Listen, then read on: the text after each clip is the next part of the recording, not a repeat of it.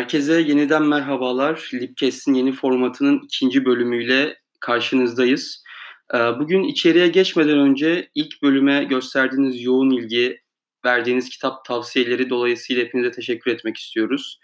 Ee, gerçekten beklediğimizin üstünde bir dinlenme sayısı ve e, size Twitter'dan duyurduğumuz kitap tavsiyesiyle ilgili olarak çok yoğun sayıda mail aldık. Lütfen buna devam edin ve kendinizin de bulunmak istediği, birlikte program yapmak istediğiniz kitapları lütfen bize bildirin ve sizde de program yapalım. Bugün e, Kant konuşacağız. Kant'ın Daimi Barış üzerine denemeler, Perpetual Peace adlı eserinden bahsedeceğiz ve Burak'la birlikteyiz. E, her zaman olduğu gibi kitabın içeriğine geçmeden önce biraz e, Kant'la ilgili, yazarla ilgili konuşmak gerekir diye düşünüyoruz. Burak, Kant ve liberalizm ilişkisi hakkında Kant'ın e, neden anlamalıyız, Kant'ı anlamak, Kant'ı okumak neden önemli biraz bundan bahsetmek istersin herhalde. Evet tabii. Ee, ya Kant'tan Kant'tan bahsedenler genelde bir liberal liberal filozof olarak bahsederler. Kendisi kendisini liberal bir filozof olarak adlandırmış mıdır tartışmalı ama e, en önemlisi Kant bir aydınlanma filozofudur. Bunu çok net bir şekilde ortaya koyabiliriz e, Aydınlanma Nedir isimli makalesinde e, aydınlanmanın açıklamasını çok güzel yapıyor. İnsanın kendi aklını kullanma cesareti göstermesidir diye. E, Romalı şair Horatius'a yaptığı bir atıf var. İşte orası Sapareaude diye. E, aslında Kant'ın Kant'ı en güzel çerçeveleyen e, tanım bu olur sanırım. Kendisi büyük bir Alman filozofu. Königsberg denilen bir kasabada doğuyor, büyüyor, orada yetişiyor. Oradan çıkmıyor bile. Ee, enteresan bir adam. Bu kadar evrensel fikirleri olan bir, bir insanın hiç kasabasından çıkmamış olması da garip bir durum. Ee, böyle kısaca anlatabiliriz herhalde. Kitaba geldiğimizde kitap e, 1795 yılında evet. aslında e, essay tarzı diyebileceğimiz uzun bir makale şeklinde yayınlanan bir kitap. Ee, şimdi e, kitapta aslında dünyada ebedi bir barışın sağlanmasının hangi dinamikler üzerine olması gerektiği ve şu, devam eden savaş durumunun hangi dinamikler üzerine kurulduğuyla ilgili bir analiz yapılıyor. Aslında e, kitabın yazıldığı dönemin şartlarına baktığımız zaman da özellikle 30 yıl savaşlarından itibaren e, özellikle Avrupa coğrafyası bir karmaşa içinde. Üst üste savaşlar ve e, ve savaşın kitabın yazıldığı dönemden önce de tabii ki Fransız, Amerikan devrimi, Fransız devrimi yaşanıyor. Ee, kitabın yazıldığı dönemde de 1795 yılında Prusya ile Fransa arasında imzalanan bir barış anlaşması Hı. üzerine e, kitabı yazmaya karar veriyor.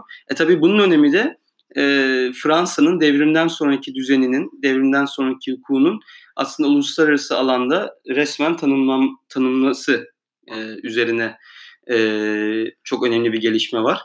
E, Fransa bu yeni e, siyasi yapısıyla aslında uluslararası ilişkiler ilk kez camiasına çıkmış oluyor. Evet. E, öncelikle kitabın çok kısa bahsetmemiz gerekirse 6 tane ön koşuldan bahsediyor. E, savaşın devamlılığının neden olduğu ile ilgili olarak, bunun dinamikleriyle ilgili olarak ve daha sonra 3 tane tavsiye niteliğinde e, bir durumdan bahsediyor. Şimdi kitabın içeriğine biraz daha girecek olursak e, genel olarak e, neler söylemek istersin daimi barış kitabı ile ilgili? Şimdi şöyle Kant'ın öncelikle e, şunu söyleyeyim. Öncelikle epistemolojik tartışmalar içinde bu ampirisist ve e, rasyonalist ekolleri birleştirmeye çalışan bir epistemolojisi var. Bu e, şu anlama geliyor. Tabii yani çok kabaca anlatacak olursak. Kant diyor ki e, evet, ampirik veri önemlidir. Bilginin kaynağı olarak ampirik veri görülebilir. Fakat akıl da e, bazı yöntemlerle doğruya ulaşabilir, gerçeğe ulaşabilir. E, bazı doğrular ortaya çıkmadan önce de bilinebilir diyor ve bazı a priori bunu a priori gerçekler olarak tanımlıyor ve ortaya çıkmadan önce de doğru olan e, doğrular, gerçekler, önermeler diyebiliriz. E, Kant'ın da bu buna uygun olarak kendi epistemolojisine uygun olarak şöyle diyor.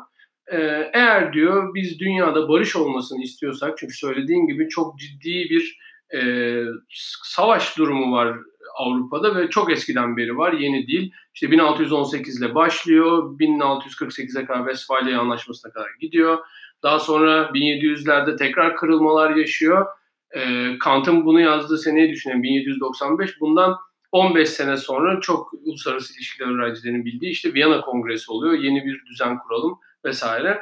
E, yani yazdığı dönemin e, duruma çok ait bir bir şey, bir deneme yazmış oluyor. E, bu barış şartlarını sağlamak için diyor, barışın olması için, sonsuza kadar sürebilecek bir barışın olması için de diyor bazı şartlar gerekli.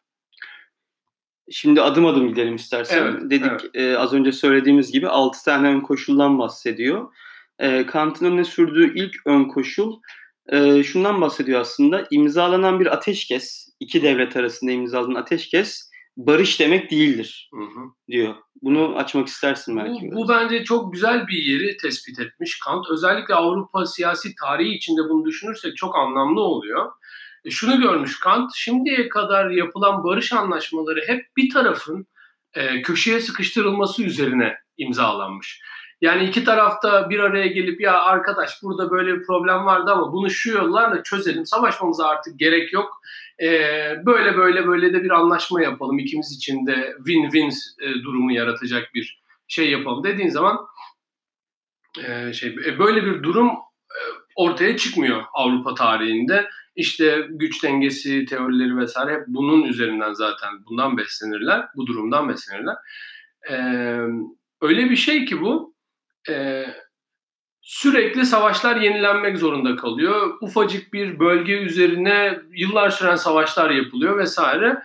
E, Kant da diyor ki ya bu böyle olursa bu savaşlar hep devam edecekler.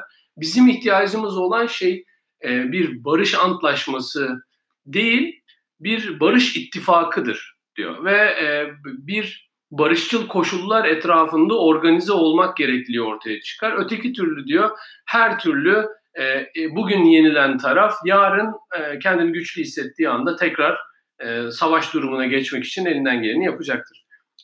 Evet, ikinci maddede aslında yine bence çağın çok ötesinde e, direkt olarak bir e, hakimiyet, egemenlik hakkı vurgusu yapıyor ve diyor ki ister küçük ister büyük olsun hiçbir bağımsız devlet diğer bir devleti e, hakimiyeti altına alacak mübadele, alım satım, hibe yollarıyla gücünü kullanarak, gücünü empoze ederek hakimiyetine karışmamalıdır diyor. Evet. Yani şöyle aslında şimdi bu e, ulus devletler olarak ortaya çıkmayan, yani ulus devlet kavramı üzerinden bakmak lazım buna birazcık da. Ee, tabii ki o dönemki bütün devletler hep çok milletliler yani hep imparatorluk modelindeki devletler fakat e, biz şunu biliyoruz ki egemenlik hakkı ta 1648'de Westfalia ile birlikte aslında tanımlanmıştı. Ama e, bunun üzerinde hep oynamalar oluyor. Bazı işte küçük prenslikler o ülkeye geçiyor. O küçük bölgeye şuraya gidiyor falan. E, bu tip karmaşalar olduğu için ve bu bu karmaşa üzerine yani o o gün alınıp satılan o küçük devletler yarın 100 yıl boyunca devam edebilecek çatışmalara sebep oluyor. Yani sürekli çatışma manasında değil ama problemlere sebep oluyor diyelim e, aynı bölge üzerine tekrar tekrar savaşılabiliyor. Bu e, Kant için absürt geliyor. Yani bu e, hani tabii sonradan belki şununla da ilişkilendirebilir. Yani Woodrow Wilson'ın self-determination dediği kendi kendinin kaderini tayin etme hakkı. Hani oraya kadar götürülebilecek bir şey ki e, ilerleyen süreçte belki onlara da değiniriz. Yani Woodrow Wilson çok etkilenmiştir Kant'tan. Bu 14.14 noktayı ortaya atarken Birinci Dünya Savaşı'nın bitimi sonunda. Ee, yani Kant oradaki o açığı görmüş bir filozof olarak buna müdahale etmek istiyor. Bu böyle olamaz. Evet. Üçüncü maddeye geçtiğimizde belki de bu altı tane ön koşul arasından en radikal olanı ve günümüz için bile çok radikal kalan bir şart. E, daimi ordular Hı. zamanla tamamen ortadan kaldırılmalıdır diyor. Evet. Şimdi bu ana kadar sürekli böyle sistematik ve tarihsel analizler yaparken böyle çok keskin, çok basit bir çözümde burada gelmesi. yani ordular olmazsa savaş olmaz ama. ya e, şimdi şöyle e, bu bu makalenin başında e, çok güzel bir girizgah yapıyor Kant. Diyor ki e, şimdi diyor ben bir şey de yani mealini söylüyorum. Tabii ben şimdi bir şeyler söyleyeceğim diyor. Politikacılar diyecek ki ya bu filozof boş boş konuşuyor diyecekler diyor. Ama e, hani beni de mazur görün gibi bir şey söylüyor. Şimdi e, tam da işte aslında burada giriyor şey. A, a priori olarak şöyle düşünüyor. Diyor ki eğer diyor ordular ortada olmazsa savaşın da ortada olması mümkün olmaz. Şimdi bu kendi epistemolojik, metodolojik açıdan diyelim baktığı zaman aslında haklı, doğru söylüyor. Fakat e, gerçek hayatta o öyle olmayabilir. Yani e, sürekli ordunun orada olmaması e, ordunun yeniden oluşturulmasının önünde bir engel değil mesela. Belki tabii hukuki normlarla falan bunlar tutturulabilir ama henüz henüz bile şu anda bile hala bunu şey yapabilmiş değiliz, oturtabilmiş değiliz. Çerçevesini nasıl belirleyeceğimizi bilmiyoruz. Neticede bunlar e, kurumsal olarak ancak kurulabilecek şeyler. Öteki türlü işte bu game teorideki e, bir tarafın sürekli kazançsız çıktığı durumlar ortaya yaratacağı için e, günümüzde bile bunu uygulayamıyoruz. Kant'ın söylediği şey e, dönemi için aslında şöyle düşünmek lazım. Çok da ilerici bir şey de diyemeyiz. E, çünkü aslında o dönemde daimi ordular henüz daha yeni yeni baş gösteriyor şeylerde Avrupa'da özellikle. çünkü e, ihtiyaç duydukça kullanılan askerler var. Mesela Osmanlı'da işte tımar olarak bildiğiniz ihtiyaç duydukça kullanan asker. Onlar genellikle ordunun çoğunluğunu onlar oluşturuyorlar. Avrupa'da da bu böyle farklı değil. Asıl biz bu e, standing army dediğiniz şeyi e, yani bunun en kötü halini işte Fransız ihtilalinden sonrasında yaşamaya başlıyoruz. Fransızlar bu işin Napolyon'un inşa ettiği. Evet, evet aynen öyle. Napolyon'un inşa ettiği bir durum. Ee, o öyle bir çıkış yapmayı doğru görmüş olalım. Şimdi dördüncü madde bence e, beni en çok etkileyen madde oldu. E, o da şu, devletler dış menfaatlerini desteklemek için borçlanmaya girmemelidir diyor. Aslında bir politik ekonomiye giriş yapıyor buradan. E, bunu da herhalde açmak doğru olacak. Evet, yani şöyle aslında Kant'ın e, bence ekonomik e, ekonomiyle ilgili çok atfı var ama hiçbir zaman ekonomi ile bahsetmiyor ondan. Ekonomi olarak bahsetmiyor. Tabii yani bir yandan da ekonomi biliminin henüz çok geliştiği de söylenemez orada. Yani Adam Smith'in Wealth of Nations'ı 1776 yanlış hatırlamıyorsam. Yani e, çok yeni bir ekol. E, ama böyle birkaç yer var böyle ekonomiye atıf yaptığı. O oradaki temel mekanizmaları bence çok iyi görmüş. Yani siz birine borç verdiğiniz zaman iki insan arasında da olur bu yani aslında çok basit bir düzlemden bakacak olursak. Birinin birisine borcu varsa e, o borç boynuna bir ip olabilir. İşte borç yiğidin kamçısıdır diye boşuna söylememişler. Hani böyle bir etkisi var. Şimdi bu durumda e, mesela şöyle düşünün. E, siz Rusyasınız. Fransa'dan ya da Prusya'dan e, şey almışsınız, borç almışsınız e, Prusya'ya mecbur hale geliyorsunuz. Ya da şöyle yapacaksınız ben sana borç ödemiyorum deyip savaş ilan edip işte vesaire.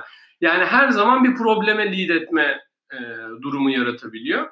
E, o yüzden de onu o hemen dikkatini çekmiş ve bir parmak basayım demiş buraya. Bir nokta daha bence bu maddeyle ilgili önemli olan o da e, borçlanmayla ilgili olarak dış menfaatleri desteklemek için diye hmm. bir şey sunması. Aslında burada yönetenle e, o zaman tabii daha vatandaş ne kadar diyebiliriz bilmiyorum ama yönetenle teba arasında tırnak evet. içinde bir menfaat çatışması olabildiğini ve yönetenin e, kendi kişisel e, kendi menfaatleri doğrultusunda e, çok daha olumsuz sonuçlar yol açabilecek hamleler, siyasi hamleler yaptığını da görmüş herhalde. Evet evet aynen öyle. E, bunu e, şöyle düşünmek lazım sanıyorum. Şimdi e, o dönemde Avrupa'daki savaşların çoğu e, kralın ve çevresindekilerin gücünü arttırmak, zenginliğini arttırmak için yapılan savaşlar ve e, hatta Kant şöyle diyor, neredeyse hani kibirlerinden savaş çıkartır bunlar gibi bir şey söylüyor.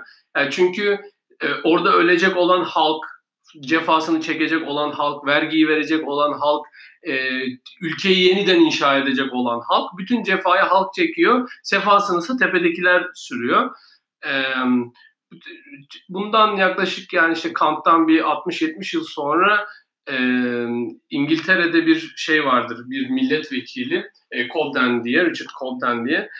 E, onun o, o, o şuna ilgiyi çekmeye çalışıyor. Diyor ki ya arkadaş siz güvenliği sağlayacağız. Biz halk için büyük gemiler yapıyoruz, iyi donanma yapıyoruz, uluslararası güvenliği sağlayacağız, ticareti, ticaretin güvenliğini sağlayacağız falan diyorsunuz da ya çok acayip paralar harcıyorsunuz siz buraya. Bu iş nereden çıkıyor falan diye böyle itiraz ettiği bir şey vardır. Kant aslında bir, bir bakımı onun temellerini atıyor da diyebiliriz. Öyle bir e, şeye tespitte bulunuyor. Evet, bu bizi 5. ve 6. maddelere götürüyor. Aslında 5. madde diğer konuştuğumuz egemenlik vurgusuna benzer bir madde. O da hiçbir devlet diğer devletin hükümetine zor kullanarak karışmamalıdır diyor. Hı hı.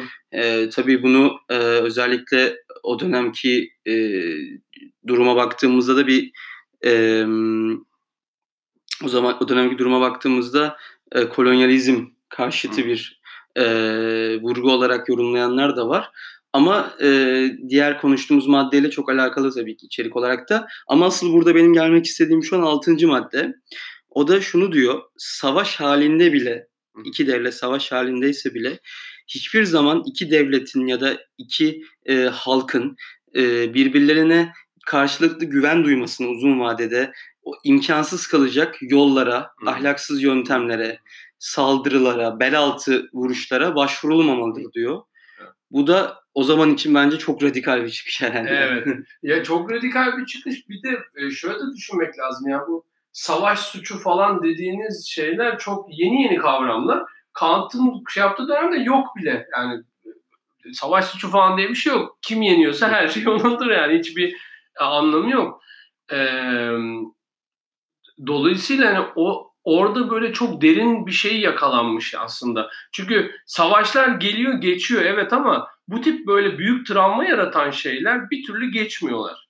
Yani e, mesela şunu düşünüyorum da arada bir aklıma geliyor. Ya diyorum mesela Suriyeliler e, IŞİD türevi bir şey karşısında e, bu şimdiye kadar öyle travmalar yaşadılar ki bundan sonra birisi ben Müslümanım deyince belki tepki göstermek isterler falan. Şimdi bu tip travmalar yaratabiliyor. O öyle manyakça yapılan işlerde tırnak içinde. E, çok çok çok doğru bir yere parmak basmış. Bunu okurken benim aklıma gelen e, özellikle diğerleri de tabii ki günümüze çok alakalı ama günümüzde en alakalı olan maddelerden biri şeklinde düşündüm ben. Çünkü özellikle o dönemde daha az önce bahsettik hani Napolyon'dan önce belki günümüzde anladığımız ve Weber'den önce rasyonel modern devlet kurumlarıyla bir devlet dediğimiz bir yapı yok ama şu an aslında özellikle 21. yüzyılda 20. yüzyılın ikinci yarısından itibaren modern devlet dediğimiz mekanizma bu karşılıklı e, düşmanlıkları diyeyim ya da tarihsel açmazları sürekli kullanarak, deşerek, bunu istismar ederek e, politik uluslararası arenada çıkarlarını, emellerini kovalıyorlar. Evet. Ve günümüzde de hala devam eden bir fenomen bence bu. Evet tabii. Tabii tabii evet. tabii. Yani her e, bugün bu popülist liderler dediğiniz ülkelere gidin. Bakın e, hepsinin retoriğinde böyle bir şey vardır. Evet. Hatta bu e, Brezilya Başbakanı en son, şey başkanı diyelim en son e, Macron'un ya Amazon'da ormanlar yanıyorsa biz size yardımcı olalım dediğinde sen kendini emperyal Fransa mı sanıyorsun falan diye çıkışı aslında yani o dönemlere ait bir şeydi. Tabii yani Brezilya, Fransa, Fransa Brezilya'da ne kadar travma yaratmıştır bilmiyorum ama adam başkasının travmalarını bile kullanabiliyor bu şeyde. Oradan bakmak lazım. Evet. Şimdi e, 6 tane ön koşulu özetlemiş olduk. Ee, birazdan e, aslında biraz daha uzun bir bölüm olacak. Çünkü günümüzde çok alakalı Kant'ın günümüzü şekillendirdiği, uluslararası düzeni şekillendirdiği ve az önce bahsettiğin Wilson'dan itibaren e, günümüze bıraktığı bir miras var. E, az sonra bahsedeceğimiz üç tane daimi barışın gerektirdiği ve onun kurumsal yapısıyla ilgili tavsiyeleri var. İstersen kısa bir ara verelim. Tabii. İkinci bölüme daha sonra devam edelim. Evet ikinci bölümde tekrar birlikteyiz. Ee, şimdi ilk altı ön koşuldan sonra Kant'ın bir de uluslararası düzenle ilgili olarak üç tane e, şartı var e, daimi barışın sağlanması için. Aslında günümüzde de günümüzle ilgili olarak da en çok ilişkili olan madde bu üç madde diyebiliriz ve birçok e, göndermede yapacağız aslında günümüzdeki duruma. Şimdi ilkiyle başlayalım. İlkinde diyor ki her devletin sivil anayasası cumhuriyetçi olmalıdır. Tabii ki herhalde bu cumhuriyetçilik günümüzde anladığımız kadarıyla değil daha farklı bir yapıdan bahsediyor ama iç dinamiği önemli. Ee, bununla başlayalım istersen. Ee, şöyle şimdi e, o dönemde tabii bugün biz cumhuriyet ve demokrasi kavramları, bunların literatürleri çok ilerlemiş durumda. Çok iyi bu operasyonize ettik bu kavramları. Demokrasi tam olarak nedir üzerine çok ciddi bir literatür ve, ve hala da demokrasi tam olarak nedir ortaya koymuş da değiliz. böyle ama genel olarak üzerinde anlaştığımız bir şeyler var. Şimdi Kant'ın döneminde tabii böyle bir şey yok. Yani Yunan'dan gelen, Roma'dan gelen bir cumhuriyetçilik ekolü, işte Yunan'dan gelen bir, anla, bir demokrasi anlayışı var vesaire. Fakat e, böyle dört başı mamur bir tanımı da yok bunların. Kendi e, çerçevesinde Kant e, demokrasiyi bir zorbalık rejimi olarak görüyor. Çünkü demokrasi dediğiniz majoritenin yani çoğunluğun yönetme yönetmesi ise e, ve bu eğer kısıtlanmamışsa bu yönetim Sokrates, Sokrates'i öldüren rejimdir aslında demokrasi yani. Bu, bu Kant da bunun farkında büyük ihtimalle. E, enteresan bir şey yapıyor. Bir ayrıma gidiyor. Yani şöyle diyor. Cumhuriyet demek e, rejimin sahibinin insanlar olduğu bir e, durumdur, bir rejimdir diyor. E, insanlar rejimin sahibidir ama insanların kendisi yönetici olarak rejimi yönetenler olamazlar. Çünkü Königsberg'in köylüsü yönetecekse biz bitmişiz diyor.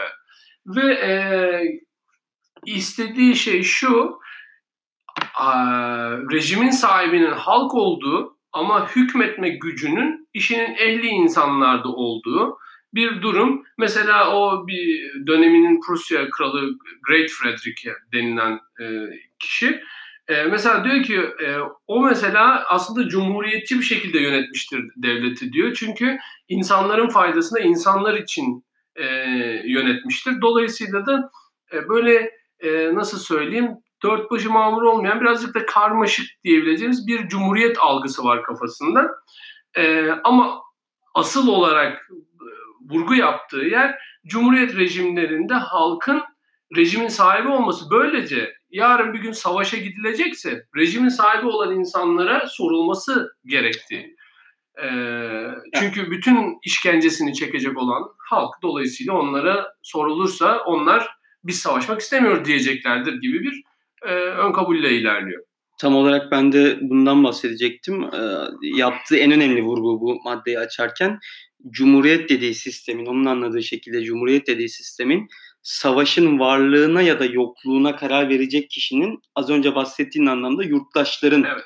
olduğu bir düzen. Evet. Çünkü diğer türlü e, hiçbir şekilde kendi bekası, sarayın içindeki yaşamı, sahip olduğu lüksler ya da sahip olmadığı lüksler hiçbir şekilde etkilenmeyen, bunun savaşın yıkıcılığının maliyetlerine katlanmayan bir yönetici Hı-hı. güruhu e, devleti, vatandaşları, kaynakları kanalize ederek e, bu şekilde e, bir yıkıma yol açabiliyor ve maliyetine de katlanmıyor. Ama e, savaşa ya da barışa karar verecek kişi yurttaşın kendisi olduğunda az önce bahsettiğim gibi ya ben neden e, bu, bu vergilerimi oraya kanalize edeyim, daha fazla çalışmak zorunda kalayım, neden gidip öleyim evet. bu, bu sebepten ikna olması gerekiyor bunu şey yapması için.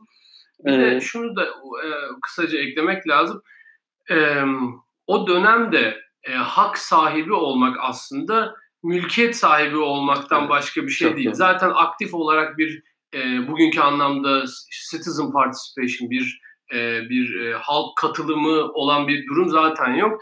E, hatta işte hepimiz biliyoruz ki ilk oy hakkı verilenler hep e, mülkiyet hakkı olan, mülk sahibi olan erkeklerdir mesela. E, Kant'ın da burada vurgu yaptığı şey aslında o. Yani siz bu insanların vergisini alıp kafanıza göre dışarıda adam öldürmek için harcayamazsınız. Buna onlar hayır diyecektir. Evet bu anlamda da e, Kant'ın sunduğu ilk şart e, devletlerin cumhuriyetçi bir sivil anayasasına sahip bir cumhuriyet düzeniyle yönetilmesi. Şimdi e, ikinci maddeye geçelim e, aslında herhalde günümüzle ilgili olarak en çok üstünde durmamız gereken e, durum. E, diyor ki devletler özgür devletlerden kurulu üst bir federasyona dayanmalıdır diyor bir hukuksal düzen bağlamında. E, bunu nasıl açarız?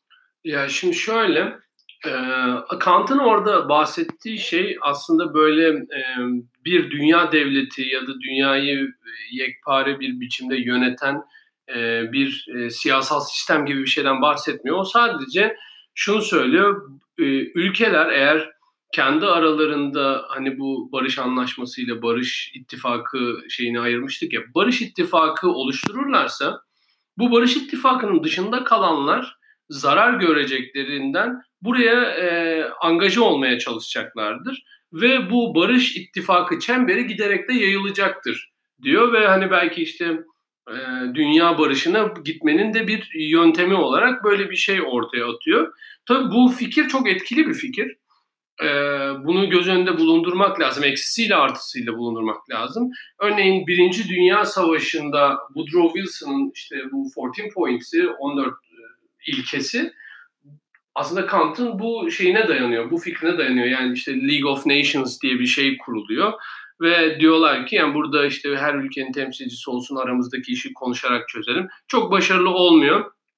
Ee, burada tabii teorik anlamda da eleştiriler çok e, oluyor. E, çünkü şöyle bir iddia var ya bu liberaller idealist idealist bir şeyler söylüyorlar ama bu söyledikleri çalışmıyor diye bir şey bir e, itiraz var. Edward Halit Kar'ın e, 20 yılın krizi diye bir kitabı var. E, özellikle uluslararası ilişkilerle ilgilenen herkese tavsiye etmek lazım onu.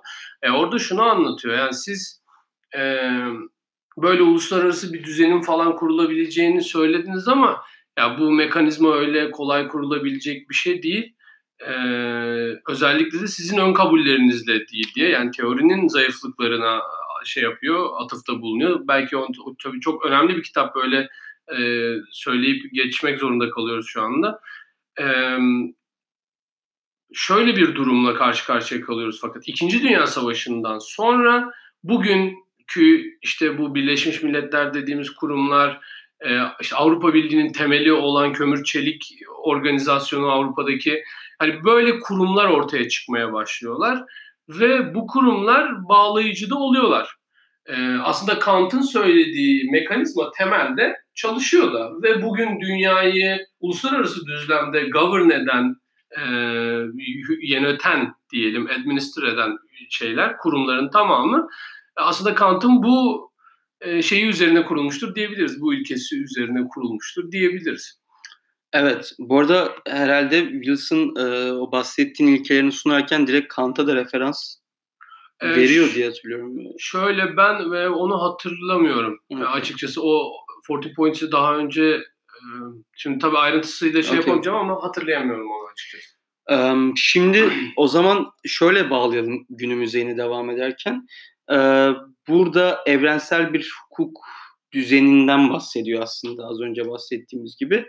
Ama şu anda baktığımızda bence e, az önce bahsettiğin 20 yılın krizi kitabında bahsedilen orada yapılan hatalar ya da işlememesinin sebebi benzer dinamikler şu an tabii ki dünya çok değişti o yıllardan itibaren bir şekilde devam ediyor. Yani orada kitapta bahsedilen suçlamaları aslında dünyadaki devletlerin günümüzde bir kısmı yine e, bu düzenin kurucusu diyebileceğimiz e, Amerika ve Avrupa'daki belli başlı devletlere bu anlaşmaların, bu hukukun, bu kurumların meşruiyetini sorgulayacak ve onu underestimate edecek biçimde bir suçlamalar oluyor ve ben belki de dünyada her ülkede bu tarz klikler, siyasiler hep var. Hı hı. Evet. Ee, Ve bir de şöyle de şey yapmak yani düşünmek lazım. Ee, mesela İkinci Dünya Savaşı Avrupa'da çatışma datasına bakarsanız yok. Yani düşmüş. Avrupa dediğiniz her sene herkesin birbirinin kanını döktüğü bir yer ve yeni de değil yani 1600'lerin e, başından yani oradan başlamıyor tabii de yani böyle 1600'lerin başından böyle arka arkaya gelen müthiş müthiş savaşlar var. Ee, Zaten şöyle bir şeyle daha sonra 1983'te Michael Doyle diye bir uluslararası ilişkiler filozofu çıkıyor. Diyor ki ya ben diyor filozofu demeyelim akademisyeni diyelim. Ben diyor e, Kant'ın bu söylediği şeylere ampirik olarak neye denk geldiklerini bir bakmak istiyorum diyor ve e, şöyle bir şey yapıyor. Kant'ın bu teorisini diyelim, denemesini diyelim daha doğru olsun. Bir teorik düzleme oturtmaya çalışıyor ve şöyle e, bu hani üç tane ilke var dedik ya bunların işte diyor ki e, insan haklarına saygılı olan ülkeler birbirleri arasında e, free market, serbest piyasa ekonomisi olup ilişkiler kurabilen ülkeler birbirleriyle ve şey uluslararası kurumlara angaja olmuş ülkeler birbirleriyle savaşmazlar diyor ve bu bugün demokratik barış teorisi, liberal barış teorisi diye e, ortaya atılan teorinin e, ilk ayaklarını ortaya koyuyor ve sonra bakıyor ki 200 yıldır liberal demokrasiler birbirleriyle savaşmıyorlar. Data bunu gösteriyor. Ee, yani Kant'ın o söylediği, o zaman söylediği şey 1950'lerde yaşanan davranışsalcı metodolojik dönüşüm sonrasında sosyal bilimlerde ampirik veriye dayanılması sebebiyle ampirik olarak çalışıldığında da gerçekten doğru çıkıyor. Bir, böyle böyle de büyük bir adam yani onu onun da notunu düşmek lazım belki. Evet ve bu aslında e, o bahsettiğin demokratik barış teorisinde de e, serbest ticaret ilişkisi olarak yeniden yorumlanan üçüncü ilkeye getiriyor bizi. Hı hı. O da aslında günümüzde özellikle bu göç meselesi üzerinden artan tartışmalar, açık sınırlar tartışmaları hı hı. E, çok ısındı, sıcak bir mevzu. Sadece Avrupa'da değil, Amerika'da da Trump e, adeta kampanyasının üzerinden kuruyor diyebiliriz yani. O duvar mevzusu belki de siyasi tarihe geçecektir önümüzdeki dönemlerde de. Evet. E, bir evrensel misafirperverlik ilkesinden bahsediyor. Aslında bir dünya vatandaşlığından bahsediyor. Hı. Ve şunu diyor, e, kimse dünyadaki her yer herkese aittir. Öyle burası benim devletim, buraya işte yok pasaportunu göster, işte sana izin verdim, vermiyorum gibi bir şey diyemezsin diyor. Evet e, muhtemelen bunun olmasının da aslında savaşın bir e, nedeni olarak söylüyor bu tarz keskin sınırların. Ama benim en çok hoşuma giden vurgusu e, kimse kimseye de bir yakınlık göstermek zorunda değil diyor. Yani bu misafirperverliği hani benim ilk okuduğumda böyle bir ana geliyor. Tasla işte gel evlat gel diyor burası senin de yerin falan diye ayran vereyim falan filan. Königsberg.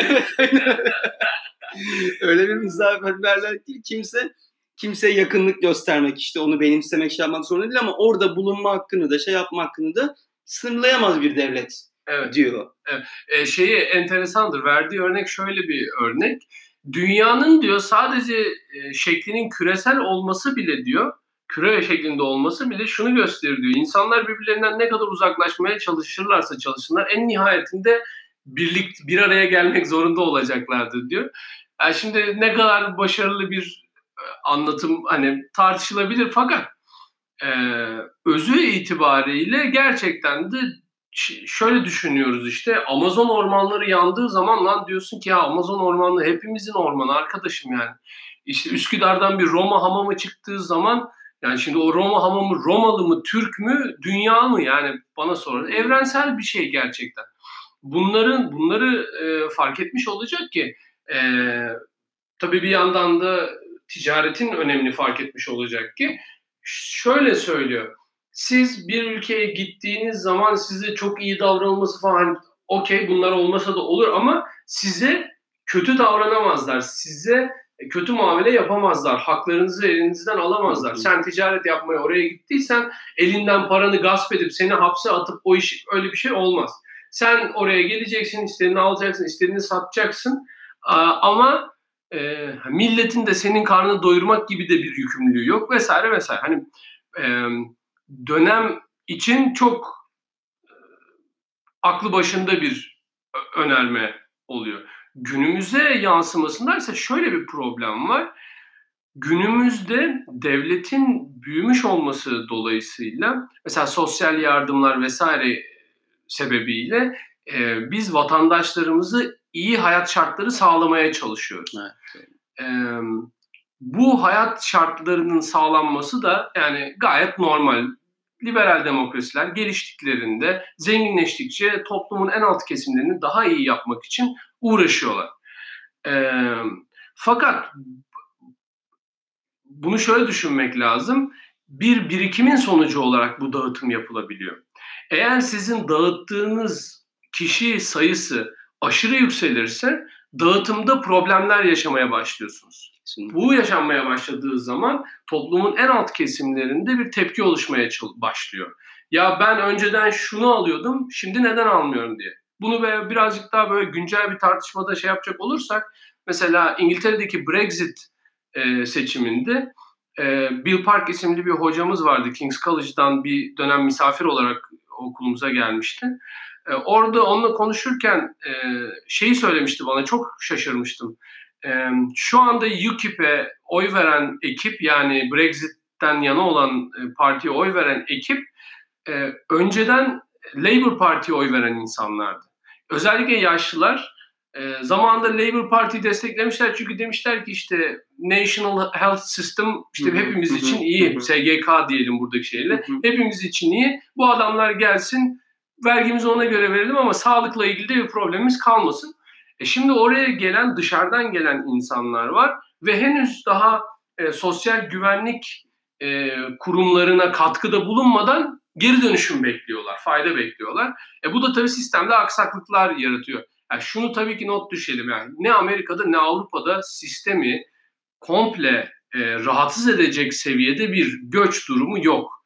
Yani bu birazcık bu popülizmin abartmasıyla... Yani araçsallaştırması. Nasıl? Araçsallaştırması evet, evet. siyasi şey için. Aynen öyle. Sırf malzeme olsun diye e, kullanılıyor. Hani o kadar kötü bir durum yok. Özellikle ekonomik anlamda. Kültürel anlamda başka e, problemler var ama e, o birazcık da tabii işte popülizmin şeyi. Ya tabii o zaman senin de çok iyi bahsettiğin gibi o zaman e, kitap yazıldığı dönemde bugün anladığımız kadarıyla tabii Bismarck'tan bile çok önce bir dönem sosyal sigorta sistemi, sosyal evet. güvenlik sistemleri ve merkezi bir devlet oluşmadığı için evet. o, da, o zaman bu refah yaratmak çok kişisel bir şey. Evet. Ee, kendi gü- sağlık olarak güvenliğini sağlamak, kendi komünitenin içinde yarattığım bir dinamik. Evet. Ama e, günümüzde dediğin gibi yani bu ilkeyi benimsediğin anda bile o kaynak realitesiyle kay- şey yapıyorsun, Karşı karşıya kalıyorsun yani. O yüzden ilke okey. Evet. Zaten hani kimse e, yani ki, sağlık hizmeti verilmesin ya yani gerek yok falan filan demiyor ama evet.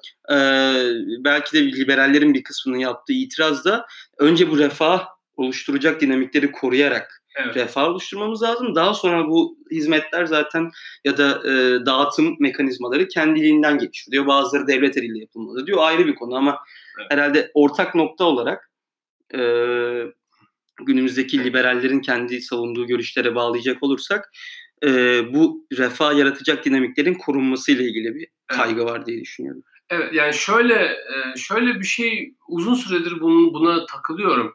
E, liberal olmak, liberallik, liberalizmi savunan insanların e, şöyle kısır döngülere girmemeleri lazım. Mesela işte iki tane aksiyom üzerine bir teori inşa edip dünyayı sadece bu iki aksiyom üzerinden açıklamaya çalışma çabası e, yani nasıl söyleyeyim bir biraz komik bir çaba diyebilirim. Çünkü dünya çok karmaşık. Sosyal ilişkiler çok çok çok çok daha fazla karmaşık. E, bu sebeple e, her zaman liberallerin şöyle bir avantajı olduğunu hatırlamak lazım liberaller ortaya temel ilkeler koyuyorlar. Bu ilkeler nedir? İnsanın özgürlüğü, bireyin özgür olarak var olabilmesi, hakları, haklarının korunması. Bunlar çok temel ilkeler. Bunların üzerine tartışma pek yok. Zaten yaşam insanın yaşam hakkı olsun mu üzerine tartışmada ulaşacağımız yer bellidir yani. Evet tabii ki olsun diyeceğiz. Ee, fakat günümüzde ortaya çıkan problemler problemlere de e, problemleri iyi analiz etmemiz lazım. Çünkü e, Şimdi bu Fukuyama hani tarihin sonu diye ortaya attığı tezinde e, yani bu liberal demokrasiden, kapitalist liberal demokrasiden daha iyisi artık belli ki yok falan demişti. Ya bu bir bakıma doğru. Evet yani bu mekanizma hala çalışabilen bir mekanizma olduğuna göre diğerleri battığında bile çalışabiliyorsa demek ki bu mekanizma iyi bir mekanizma. Fakat bu mekanizma mükemmel değil. Biz bunu daha iyi yapabilmek için akıl yoluyla bulabileceğimiz şeyler var. Biz eksiklerini tespit edip bunu her zaman daha iyi hale getirebiliriz. Ee, zaten bugün Türkiye'nin eğer kısır tartışmalarından bir çıkabilirsek bugün dünyada tartışılan şey budur yani. Bir İsviçreli, bir Amerikalı, o işin tepesinde olan insanlar biz bu işi nasıl, bu sistemi daha iyi nasıl yapabiliriz diye kafa yorduklarında bunları tartışıyorlar. Ee, bunu da göz önünde bulundurmak lazım. Evet herhalde e, uzunca özetlemiş olduk. Tekrar kısaca bahsedelim.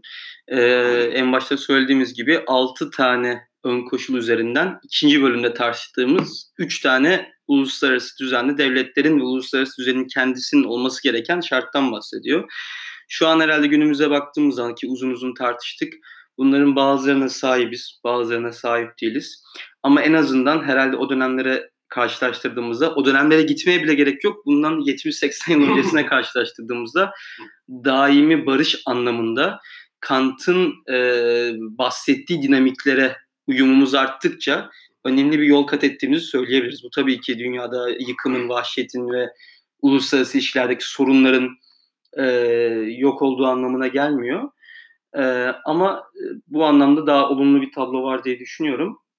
Lakin e, şunu da söylemek gerekiyor. Bu Kant'ın bahsettiği bütün dinamikler ve bu az önce demokratik barış teorisi üzerine bahsettiğimiz bütün dinamikler bir takım e, meş, az önce bahsettiğim gibi meşruiyet iddiaları, ön kabuller, a priori olarak kabul edilen bir takım bilgiler ve e, bazı yazısız dinamiklere dayalı.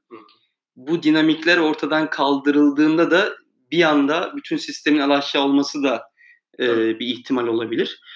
Buradan e, herhalde Kant'la da ilgili en başta tartıştığımız onun felsefesi ve kitapla ilgili bir kapanış mahiyetinde ve dünyanın belki de önümüzdeki döneme dair bu dinamikler üzerine dönüşümü üzerine bir sözle herhalde Hı. bitirebiliriz diye düşünüyorum. Şey söylemek istedim. Ee, yani bu, e, çok doğru bir yere parmak bastın. Şunu göz önünde bulundurmak lazım. Bizim bugün içinde yaşadığımız dünya e, tarihsel olarak baktığınızda e, anomali.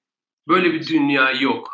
Böyle barış içinde yaşanmış, böyle zenginlik içinde yaşanmış bir dünya yok. Eğer e, önemli bir psikolog, e, psikiyat tam olarak şimdi alınını şey yapamayacağım da Steven Pinker'ı eğer Enlightenment Now diye bir kitabı var. Türkçe'ye çevrildi mi bilmiyorum ama işte Türkçesi aydınlanma hemen şimdi falan gibi bir şey.